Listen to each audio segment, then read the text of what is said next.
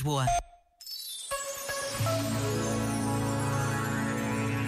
Para milhares e milhares de portugueses, o mês de maio traz à memória do coração a devoção a Nossa Senhora de Fátima. O recinto amplo do santuário contrasta com a pequena capela onde todos os dias se ajoelham peregrinos vindos dos quatro cantos do mundo. Nas estradas, em pequenos ou imensos grupos, homens, mulheres e crianças desejam chegar hoje à Cruz Alta, que no topo do recinto é sinal da presença de Jesus.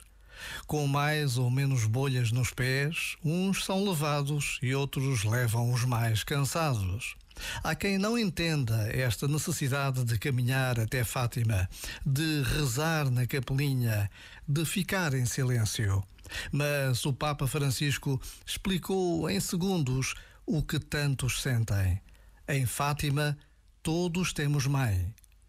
Já agora, vale a pena pensar nisto. Este momento está disponível em podcast no site e na app.